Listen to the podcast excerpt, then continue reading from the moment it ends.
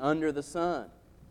And so he begins this section out the same way he's begun many of the sections throughout this sermon that he's preaching to the congregation, the assembly of Israel. And the vanity that he has seen, this great uh, evil that he has seen under the sun, is this idea that no matter how hard you work or how much you sow, someone else is going to reap those things. Someone else is going to inherit those things, regardless of whether they worked for it or earned it or did anything to do the things that you did to get those things. Someone is going to come in your place and get those things. You know, this is a theme throughout the book of Ecclesiastes, I believe. This might be the fourth or fifth or sixth time he's talked about work being vanity because no matter how hard you work or what you acquire in this life, someone else is going to reap those benefits. Someone else is going to get to enjoy those blessings that you've attained. Kind of makes you wonder if he was thinking about himself and the things that he had gained throughout his life, the great riches, the great glory that he had attained throughout his kingship. You know, some, might, some, some have said that Solomon is the richest person who has ever lived. Looking at the things that he had and the wealth that was in Israel at the time and the status that he had among the world, Solomon was one of the richest people who has ever lived. And like we have said over and over again, this is a sermon from an old preacher who understands what's coming for him. And like he said in chapter 5, he, he can't return, he can't take it with him. Verse 15, he talks about this man who has all, in chapter 5, he talks about this man who has all the riches in the world, has attained all the glory in the world, all the wealth, all the goods. In verse 15, he says he's going to have to go naked to his mother's womb just the same way he came out. Solomon is, real, is, is saying the same thing about himself. Over and over again throughout the study of Ecclesiastes, we've seen Solomon coming to this realization and telling this assembly of Israel listen, there's going to be a day where all this stuff you've been worried about and focused on and had those goggles on under the sun, there's going to be a day where all of it doesn't mean near as much or anything to you anymore because you cannot take it with you. That's what I, th- I believe he has found out about his life, and we've discussed kind of this thing throughout our study. I believe this section is obviously directly tied to what had just happened in chapter, in chapter 5. In verse 18, he says, Here's what I have seen. It is good and fitting for one to eat and drink and to enjoy the good of all his labor, in which he toils under the sun all the days of his life, which God gives him, for it is his heritage. He talks about how good it is to enjoy the fruit of your work, the labor. And so last week, one of the only times throughout our study, we've left with a, almost positive message, you know, an uplifting message from this preacher, this uh, Solomon. Just for him to turn it around in the very next verses and talk about how even that is vanity. You know, we can enjoy the fruit of our toil and our labor, but we're going to have to realize that even through that enjoyment, there's going to come a day where we cannot enjoy it anymore. Someone else is going to enjoy it. Someone else is going to take it. And he says, A man to whom God has given riches and wealth and honor, so that he lacks nothing for himself of all that he desires, yet God does not give him power to eat of it, but a foreigner consumes it. This is vanity and it is an evil affliction. And so I believe that's what he's doing in these two passages at the end of chapter 5 and beginning of chapter 6. He's trying to say, yeah, you need to enjoy the fruit of your labor, but understand that someone is going to enjoy that after you're gone. And I believe there has to be a tie to what he was experiencing in his own life. The realization that very soon he was not going to have those wealth and those possessions that he had attained and accrued over his life. And isn't there an obvious relation to our lives? We talked about it last week, some of our possessions that we hold at the most high place in our life. One day, it's going to be someone else's. One man's treasure is another man's trash. You know, you, you, you treasure this stuff your whole life. You go, you have a little shed out in the back, and you, you, you as men, you keep all this, these tools that were your grandfather's tools and his grandfathers before him, and you've just cherished those items your whole life, and then what happens when it's time to downsize? You, you, you get a dumpster brought in and you throw it in the dumpster. We've all been there. We've all done this. And I believe that's exactly what we have to understand with our labor and our toil. Even the most great possessions in our life, if they're not thrown away by our kids, they're going to be burned by God when He comes again in the judgment. And so we have to understand that that's the vanity He's talking about. And I, I agree with Jay when it comes to verse 3 and, and, and even verse 6. I believe Solomon is using hyperbole. You know, that's a big word, but that means he's, he's using these big statements just to prove his point. He's saying these outlandish statements in our mind just to prove what he's trying to say. It's better to be a stillborn than to live life without God. Verse 6 it's better, even if you live a thousand years twice. No one can do that. Longest man ever lived, Methuselah, 969, right? He's saying if you double Methuselah's life, and you still cannot see the goodness of God, then what was it for? I think he's Uh, uh, also trying to let them understand what's about to happen to their nation. We've talked about this also in our study of Ecclesiastes that very soon after Solomon's life, all their riches would be taken away, they'd be put into captivity. And I think he's trying to let the congregation, this assembly of Israel, understand that they should expect no less when it comes to life under the sun. You shouldn't expect to be able to hold on to all these riches and all these goods and all these things that you have attained. If you live an ungrateful life, I believe he's saying, it's no different than a man who hasn't realized what he's been given. What good is all the riches and all the wealth and all the things that you've gained over your life if you're not grateful for it? Verse 3, it's better to be a stillborn than to be like this. Verse 6, it's better to have not lived one year than to have lived 2,000 years if you're not grateful for the years that you've been given. So I think he's trying to open their eyes and realize listen, what you have isn't really yours, first of all. And second of all, what you have, you need to be grateful for. You need to find contentment in. You need to find gratitude in it. Because if you don't, then what was it for?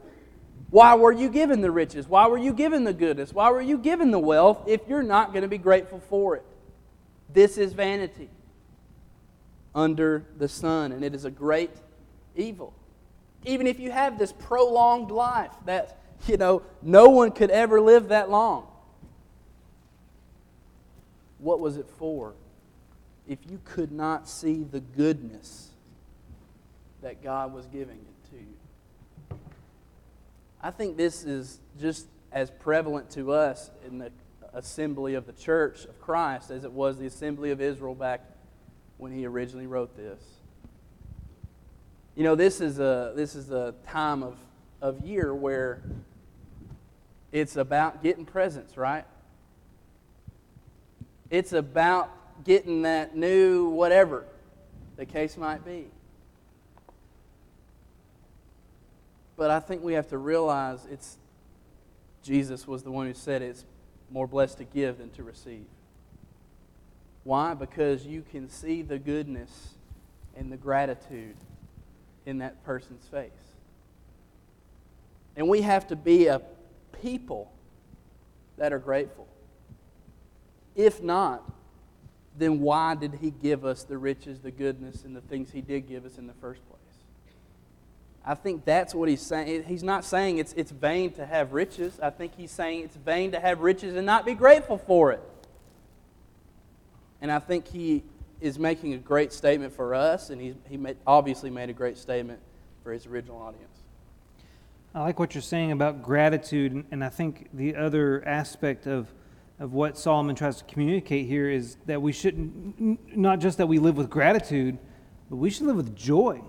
Did you notice that language in verse 2? Um, a man to whom God gives wealth, possessions, and honor. And I do believe Solomon might be thinking on his own life some, because as you were referring to, right here, wealth, possessions, and honor. Go back to uh, 2 Chronicles chapter 1, verse 11 and 12 and you'll find out that those are the three things that God blessed him with, with Solomon himself with, when he gave Solomon the option to ask for anything he wanted, and he chose, he chose to ask for wisdom. And God said, Because you've asked, of, because you've requested this, I'm also going to give you wealth and possessions and honor. So uh, there may be some corollary there. But notice here in, in verse 2 a man to whom God gives wealth, possessions, and honor so that he lacks nothing of all that he desires yet God does not give him power to enjoy them. Now, on a little aside here, that sounds kind of evil of God. God's not giving him the opportunity to enjoy here. But we need to understand something about Hebrew uh, language and Hebrew thought for just a moment.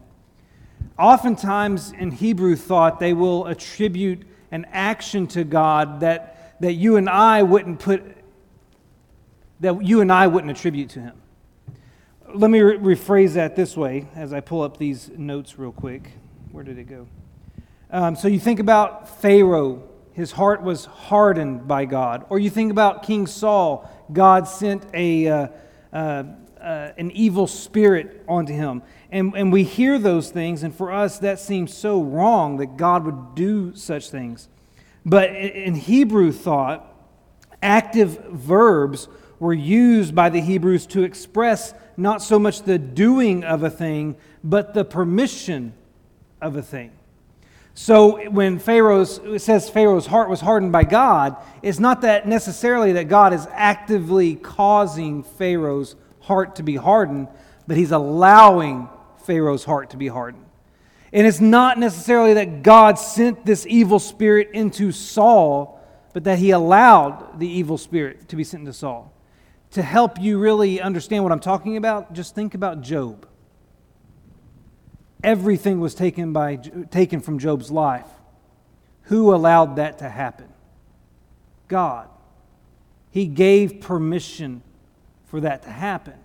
And so in Hebrew thought, a lot of times you're going to come across terminology that attributes a negative or even evil action to God when in all actuality it's just speaking about the permission of something happening. And maybe here what Solomon is saying is, is that, that God allowed this scenario, maybe even in Solomon's own life, where he's blessed with everything he could ever want. But God didn't give permission for him to have the opportunity to enjoy it. I think joy is an important trait here. I think oftentimes we forget that God intends for us to enjoy life. He intends for us to find joy in a life lived with Him at its core. So you go to the book of Philippians and you receive commands there about rejoice always. That, that's, that's a command, not a suggestion, not a, not a uh, option. It's expected. God intends for us to be joy filled.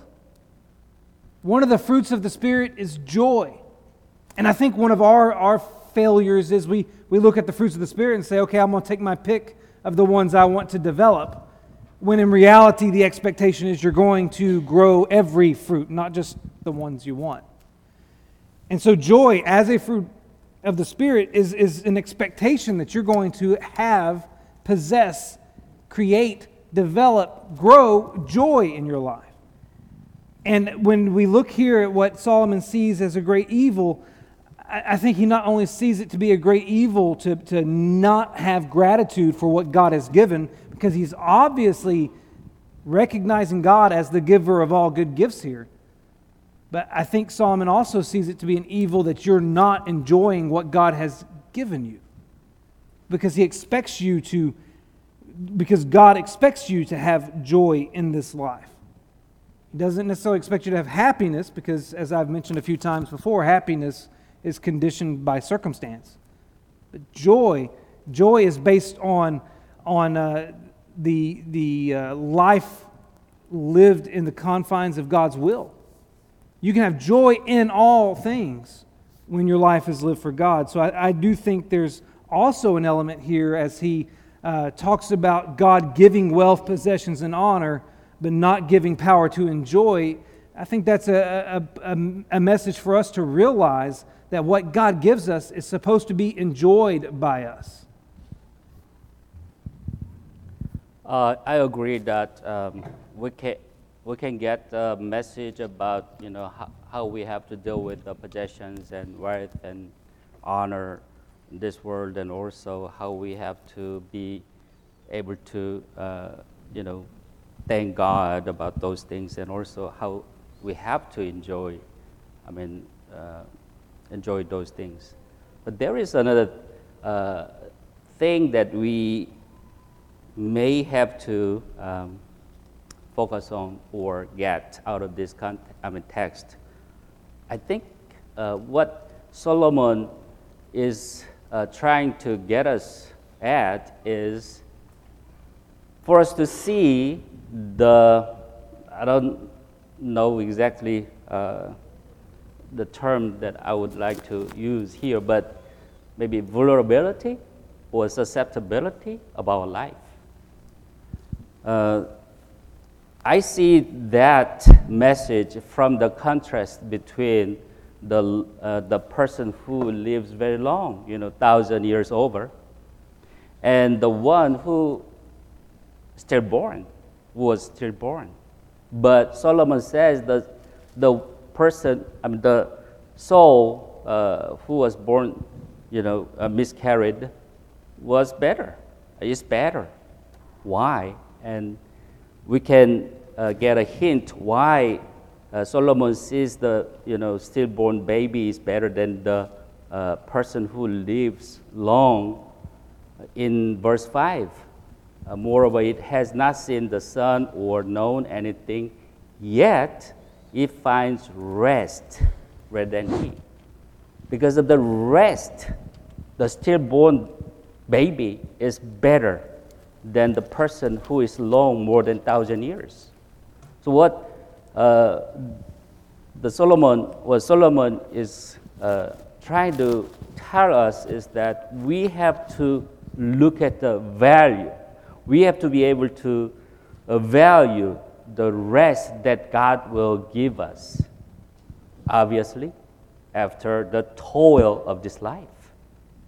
So the toil is not toil of this life is not the best thing, as we discussed. before, I mean, in the previous uh, classes. But the toil is the uh, the second best thing, maybe. I mean, as we are born and as we are living, we have to do our best to please God and to do God's will, and eating and drinking and enjoying our lives.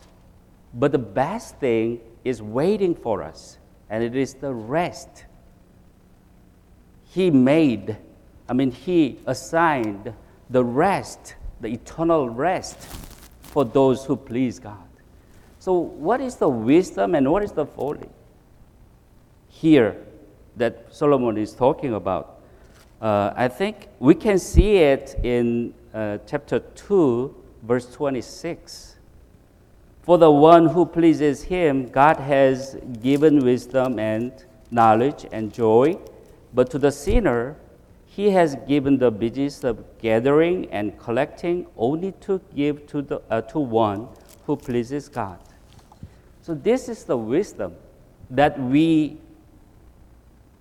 understand this principle God set upon human beings.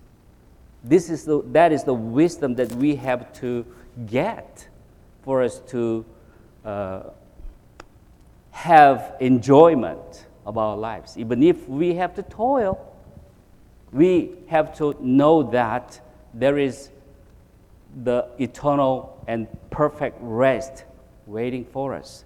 And I think this is, uh, that is another uh, message that we have to, I mean, we can get from this text, uh, from verses 1 through 6. You know, we've talked a lot, I think it's verse 3, about this idea of a miscarried or a stillborn and how intense that language is. But I think we have to understand, and we've talked about also tonight, about how there's obvious correlation to his life, Solomon's life. I think we have to understand that this is not something he wasn't accustomed to experiencing. You think back to uh, David and Bathsheba when they conceived that child out of wedlock and totally in sin and totally in uh, unholy manner. We know that there was a punishment for that. And that God said that they couldn't have that child. And so in 2 Samuel chapter 12, we see David pleading for that child's life and pleading that God would spare his life.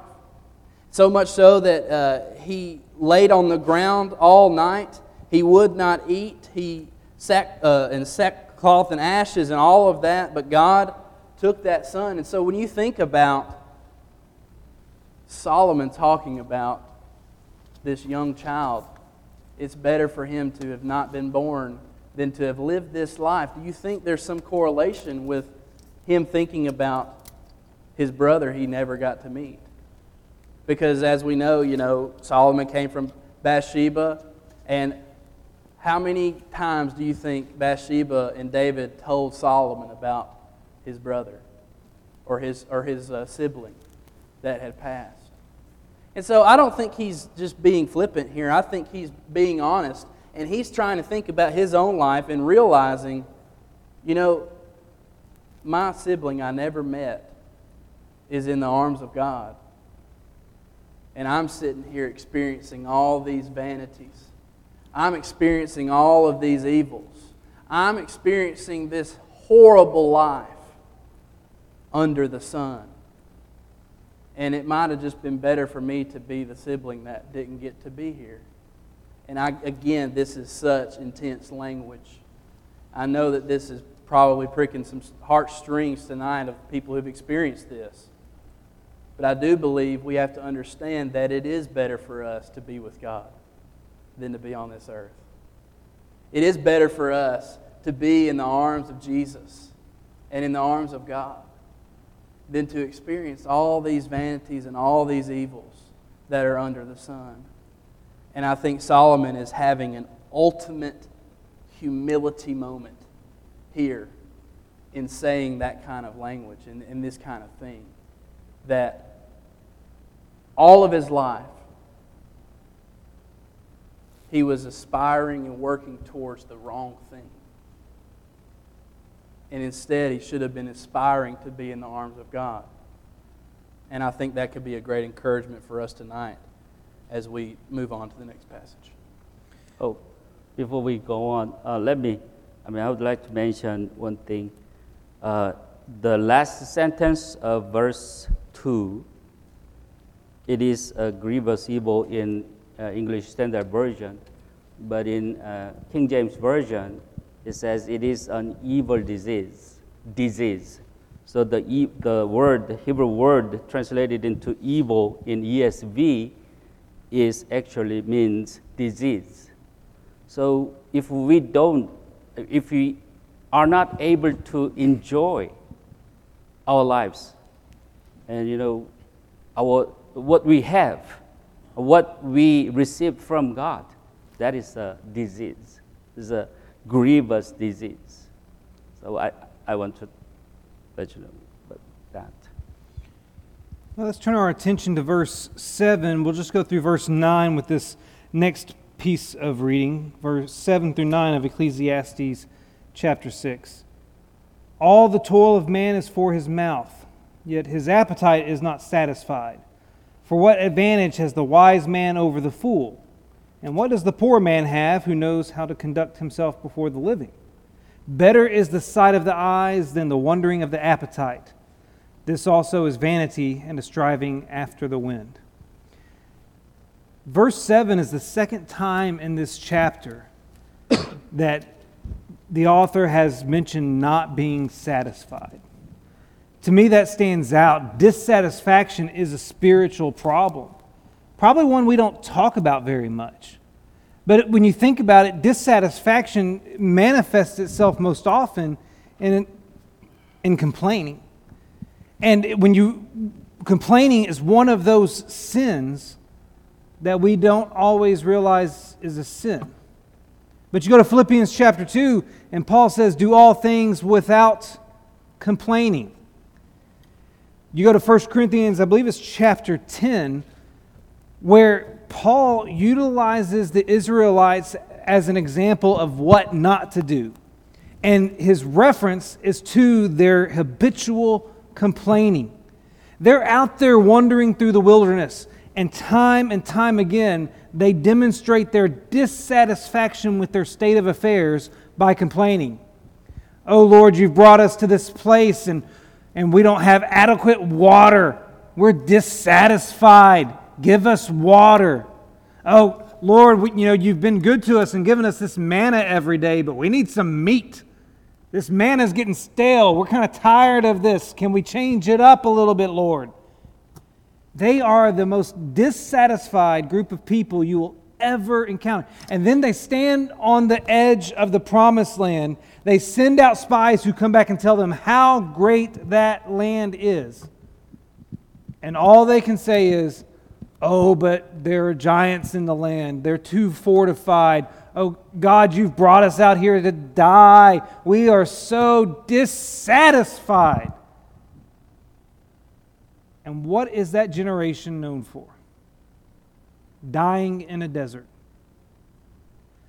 All because they were never satisfied. They had a God who rescued them from slavery. They had a God who miraculously ended their captors. They had a God who escorted them across a desert land. They had a God who provided food and water and the daily provisions they needed every morning. They had a God who took care of their every move and even demonstrated his presence with a visible symbol day and night that whole time. And they were never satisfied with him. When I look here in, in chapter 6 and, and, I notice that Solomon makes reference to not being satisfied on two occasions, it really makes me look at myself and consider whether or not I've got a satisfaction problem, spiritually speaking. Am I satisfied with what God has done for me? Am I satisfied with what God is doing for me? Am I satisfied with what God will do for me? Am I satisfied with, with all the blessings I've given? Because Ephesians chapter 1 tells us that we've been given every spiritual blessing through God. I, I think something Solomon does here in chapter 6 is he challenges us to consider whether or not we possess a content heart. And Paul's going, Paul tells us in Philippians chapter 4 that satisfaction or contentment is something you can learn. You may not be born with it, it may not come inherently, it may not be something that, that you uh, automatically have as part of your genetic makeup, but it is something you can develop. It is something you can learn. And he'll go on to say to Timothy that godliness with contentment is a great gain. I think sometimes we forget the contentment part of that passage. And so, all of us, every one of us, should be in pursuit of satisfaction, of contentment, because it is an expectation from God. Guys, what are your thoughts as we transition into this, these next few verses, 7 through 9? I look at verse 7 and I'm thinking about how the labor of man is for the mouth and yet the soul is not satisfied. And yet again, we're talking about how even no matter how hard you work, it's vanity because it's you know, going to somebody else, and we've talked about that. But when it comes to mowing the grass, uh, is that not just the most just just meaningless thing to do ever, especially in the spring and summertime? Why? Because two weeks from now, it's going to be back. You know, I grew up on the farm, and we had to mow. Dad said, "Go mow the yard." That's 12 acres. That's what that meant. And there is satisfaction for mowing the yard, isn't there? You finish, and you turn around and you're there, the, the, the, the sidewalk is edged and uh, the, the driveway is blown off and the smell is in the air and the, the, the great look that your house has. I mean, it's like the Ponderosa after you mow the yard, right? I mean, it's just like the birds are tweet, just, just singing. It's the greatest thing ever. But what's going to happen two weeks from now? Time to do it all over again. Time to sweat. Time to miss out on ball games. Time to do all the things you have to do while you mow. It's vanity. And uh, so some of us don't mow our yards half as much as we should because we know that it's just going to be back. And so when I'm thinking about this, I, I, I think about the same way when it comes to work. You know, when we work, we get to put food on the table.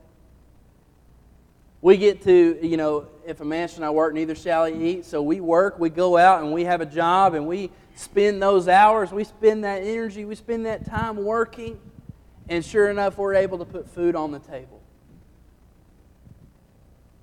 But you realize even after you eat that meal, you got to get up and do it again tomorrow. Because if you don't get up and do it again tomorrow, you won't have food on the table. And so, even that, even that great sense of pride and great sense of accomplishment, at the end of the day, is a continual process like mowing the grass. And so, when I was thinking about this, we've been studying Ecclesiastes, it's been a little bit difficult to find New Testament application to this. You know, there, there's, there's no quotations in the New Testament really from Ecclesiastes. There's no back and forth like some of the Old Testament uh, books that are around like Psalms or whatever. And so I was thinking about how there is this great New Testament application to this idea of never being satisfied with the food that we get from work, from putting food on the table and, and never having enough of it. And we see this idea in John chapter 4 with Jesus talking to the Samaritan woman. And he says, You're going to have to drink again. In verse 13, Jesus answered and said, Whoever drinks of this water will thirst again. But whoever drinks of the water that I shall give him will never thirst. But the water that I shall give him will become in him a fountain of water, springing up into everlasting life. And then fast forward to chapter 6 and verse 35, he says the same thing about food. Jesus said to them, I am the bread of life. He who comes to me shall never hunger, and he who believes in me shall never thirst. And so when we think about this idea of how laboring under the sun is vanity, is, is useless, is meaningless. Yes, we get to put food on the table, but if we don't continue that process, there won't be food on the table. The fridge will go empty. When we think about our spiritual life and our soul, Jesus offers water that makes us never thirst again. Jesus offers bread that makes us never hunger again. You see, this is this idea of under the sun versus above the sun. And when we think about life above the sun in Jesus Christ, we don't thirst spiritually. We don't hunger spiritually because He fills us up in a way that we never need to be filled or we never need to drink again. That's the greatness of living life in Jesus Christ. And so I think that's a great application for us as we look at this idea of work and we look at how this soul is not satisfied and especially as we go continue throughout the study of Ecclesiastes that you know this is the case under the sun. We should expect nothing less. But we can expect nothing but greatness when it comes to life in Jesus Christ because we shall never thirst and will never be hungry again one thing kind of building on that that I kind of thought of from the New Testament perspective um, that drives home, at, I think what Solomon has been saying every single topic we've been getting to, all of this is vanity and this is what's important. And I think the first part of verse 9 is this under the sun mentality. Excuse me.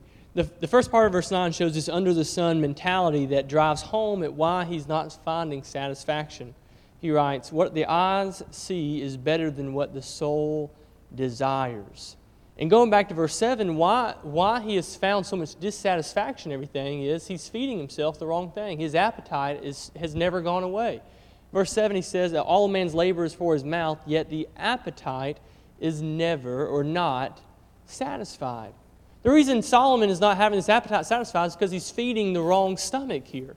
I think about Matthew chapter 4, and Jesus is being tempted by Satan, and he's been fasting for 40 days, and he's, the, uh, he's at the verge of starvation, and Satan, so, Satan's obvious first temptation is, is well, why don't you eat some food? Here, turn these rocks into bread. And he replies with that, that quotation of Deuteronomy chapter 8 and verse 3, when, where Moses writes, Man doesn't live by bread alone, but by every ma- word that comes out of the mouth of God. Christ says, I'm not hungry. My soul doesn't need anything. I've got exactly what I need because my soul is full. And that's not worth giving up what my body wants. The reason Solomon is, is keeps hitting this door over and over again because of this under the sun mentality is because he's feeding the body and not the soul. That's why the appetite is never going away. And we see that, we see this kind of mindset being kind of unveiled a little bit in verse 9 when he says, What the eyes see is better than what the soul desires. How messed up that is. If, if I were to stop eating right now, okay, if I didn't eat any food this week, and that would be a shame, right? Because I think I'm have some good food lined up this week for me. But if I didn't eat this week, you, you maybe wouldn't notice much next week. Maybe I would be very lethargic. I'd be very tired up here. Maybe you could see my eyes, you know, like, man, Jay, Jay you okay? If I didn't eat for two weeks, may, yeah, maybe you'd start to notice something. If I didn't eat for a month, I'd be at the hospital if I was alive at all. You don't eat physically, it's, it's going, it, you can maybe get by for a little while, but it's going to be noticeable to the point where you're going to pass away because of it. And we can look at someone saying, you know, this person has, you know, as a, uh, he's a problem with eating. He's not, he's not eating enough, or she's not eating enough, whatever it may be. We can witness that. The sad part is we can't do that sometimes spiritually. Because I could not be feeding my soul the very things that it needs God's Word and a relationship with Him. I could not be feeding that for months, and maybe you would never notice a difference. And maybe that's part of my fault. Maybe that's part of your fault for not being in each other's lives enough, but that's not the case. That's not the point here. God sees our spiritual appetite. You may be ignoring it, and the people around you may not be able to witness it, but God knows your spiritual appetite just like He knows my spiritual appetite. We just, we just finished a three month study on this in the youth group, having a good biblical diet. If you're having problem with dissatisfaction, if you're having problem with not finding contentment in your life, maybe because you're feeding the wrong stomach and your soul's, your spiritual desire is there and you're denying it. So I wonder how many of us tonight what we look like in the eyes of God. I, th- I talk about this with the youth group a lot, and, and Kyle, this goes back to your lesson this morning. A lot of times I try to see, okay, what do I look like right now? If I could step how does God see Jay Hall in this context? When I look in the mirror, I see, my, I see the, the results of my physical diet. But when God looks at me, I wonder how I look to Him in the results of my spiritual diet. Am I well fed? Am I, am I, am I, do, I, do I have the right intake as I should? And so I think that's, I mean, and Solomon recognizes this. This is not something that I think he's wholeheartedly in. This is his under the sun goggles on looking through. This is why people's appetite's not being filled, is because they see what the eyes see is better than what the soul desires. Let me just quote uh, uh, from the Sermon on the Mount what Jesus said about what we are talking about. It is in Matthew chapter 6, verse, verses 22 through 23. The eye is the lamp of the body, so if your eye is healthy, your whole body will be full of light. But if your eye is bad, your whole body will be full of darkness. So, what we see as our value, what we see as our purpose of our life, determines our life. And that's what I think uh, uh, the Solomon is talking here too. Let's turn our attention to the last few verses of the chapter, verses 10 through uh, 12. Whatever has come to be has already been, excuse me, has already been named, and it is known what man is, and that he is not able to dispute with one stronger than he. The more words, the more vanity, and what is the advantage to man? For who knows what is good for a man while he lives the few days of his vain life, which he passes like a shadow? For who can tell man what will be after him under the sun? Gentlemen, do you have uh, some quick comments about this section?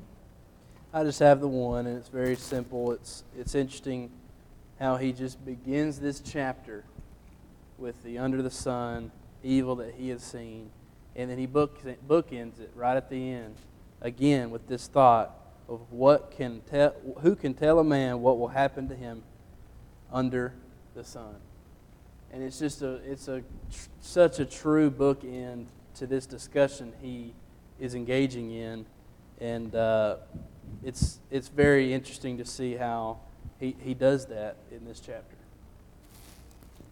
Uh, this section uh, reminds me of uh, verse, I mean, chapter 3, verse 15, we talked about a couple of weeks ago. That which is already has been, that which is to be already has been. And the last sentence of this verse says, God seeks what has been driven away. And I pointed out when we studied this scripture that, uh, you know, it means God's judgment. God will seek and judge what is driven away from His law. And that reminds us of the eternal judgment and final judgment. And this language, the same language, not exactly the same, but the uh, similar language here uh, reminds me of the judgment. So how we enjoy our life, how we uh, have, I mean, how we view our life, how we uh, get our purpose of our life will determine, will be a very important factor of the judgment on the day. I think at the end of every chapter, it's, it's just a sobering thought of what people have to go through if, if all, all they can do is look under the sun. If that's all they have, and, and time and time again, we end this series, or I, I, I end a chapter thinking how sad that, that life has to be if this is all they have.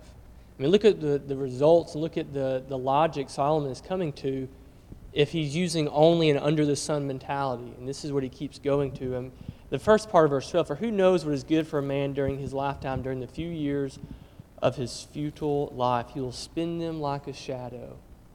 You know, we're all walking away from 2020, uh, maybe a little dissatisfied, maybe a little disappointed, maybe, maybe made uncomfortable because of the things going on. But truly thank God that that does not have to matter to a Christian as much. That we don't have all of our investment, all the things that are truly important to us aren't wrapped up into what happened this year.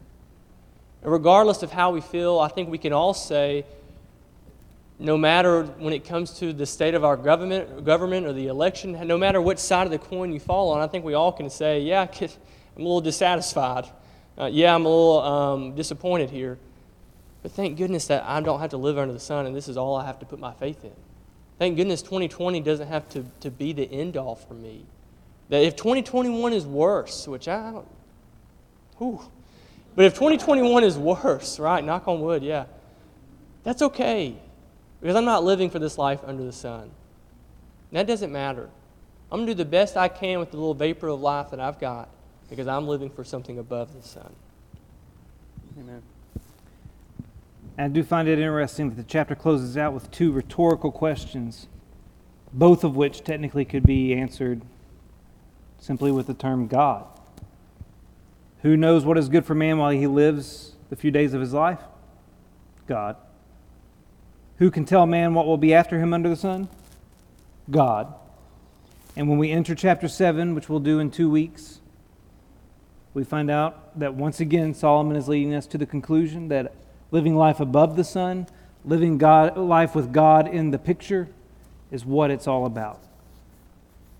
With that, let us draw our time tonight of study to a close, and if you will join me in a word of prayer as we prepare to dismiss. Our Heavenly Father, we are honored to gather tonight to worship you and to study your word. It is our prayer that this time has been pleasing in your sight.